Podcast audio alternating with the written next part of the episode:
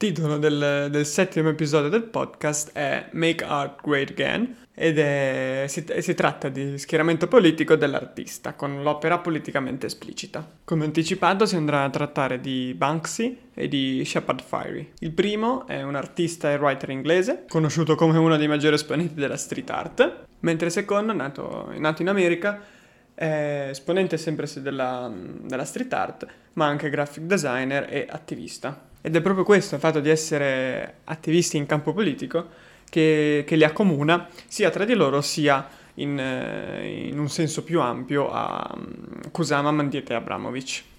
Di Bansky è un pochino difficile eh, andare a parlare di, delle opere in particolare perché non hanno, non hanno un nome, sono, sono graffiti e street art realizzate che non, hanno, che non hanno un vero nome, vengono riconosciute semplicemente per, per, il, per, il, palazzo o per il luogo sulle quali sono state fatte. Di conseguenza andrò a parlare un pochettino più in modo generico delle, delle opere di Banksy e in particolar modo eh, delle opere con un, un, chiaro significato politico che vanno, vanno lette con, in chiave politica. Nello specifico mi, mi riferisco al, all'opera street art eh, che vede due soldati, uno israeliano e palestinese, che intenti a fare la lotta con i cuscini, si vedono tutte le piume che, che, che volano via, andando un po' a, um, a ironizzare su un tema come, come, la guerra in Medio Oriente, ma allo stesso tempo utilizzando i, i cuscini, un'arma che... arma, tra virgolette, che, mm, che viene utilizzata in casa da noi bambini per fare le lotte chiaramente amichevoli con i fratelli, le sorelle o, o, i cugini. Per la seconda opera di Banksy invece mi riferisco a quell'individuo con il volto coperto intento a lanciare un, un mazzo di fiori.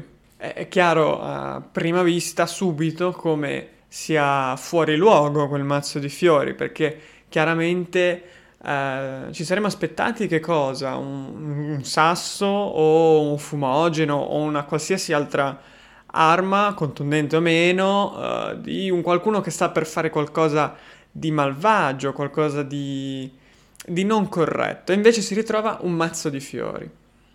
Invece per, per, quanto riguarda Fiery mi riferisco alle opere Obey e ehm, all'opera eh, Hope. Quindi quella prima denuncia sotto forma di obey, obbedisci, il grande fratello, George Orwell, 1984, questo mi viene, dittatura, qualcosa a cui non voglio appartenere, ma devo perché sono costretto, sono obbligato, obey.